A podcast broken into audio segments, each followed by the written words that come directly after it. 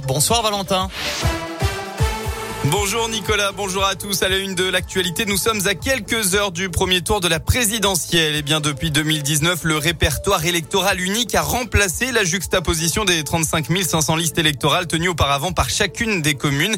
Il est donc plus facile de recenser les électeurs et de dresser leur profil, Sébastien Riglet. 95% des Français en âge de voter sont inscrits sur les listes électorales, soit 48,7 millions de personnes. En fait, la quasi-totalité des adultes de moins de 30 ans est inscrite. Il faut dire que cela se fait d'office à l'âge de 18 ans depuis la fin des années 90. Logiquement, le taux d'inscription est plus faible entre 35 ans et 49 ans.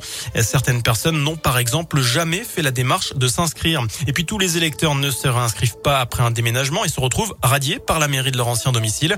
Depuis les dernières élections en juin 2021, on enregistre 855 620 électeurs supplémentaires. Parmi eux, 637 000 jeunes nés en 2003 ou début 2004 qui ont été inscrits automatiquement sur les listes et 53 000 inscriptions d'office de personnes qui ont obtenu la nationalité française dans ce laps de temps. Et dernière observation, la part des démarches en ligne qui augmente. 55% des personnes qui se sont inscrits ou réinscrits cette année l'ont fait par Internet contre 35% l'année précédente. On rappelle que les premières estimations du premier tour seront données à 20h demain. Un euro au lieu de 37,40 euros. La station des Géants Haute-Savoie va proposer demain un forfait quasi gratuit pour tous les skieurs qui auront voté au premier tour, donc de la présidentielle.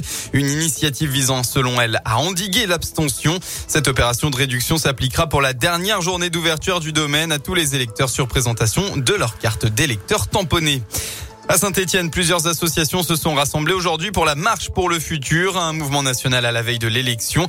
Plusieurs centaines de personnes s'étaient donné rendez-vous à l'hôtel de ville tout à l'heure pour dénoncer l'urgence climatique, les inégalités sociales ou encore les violences sexistes.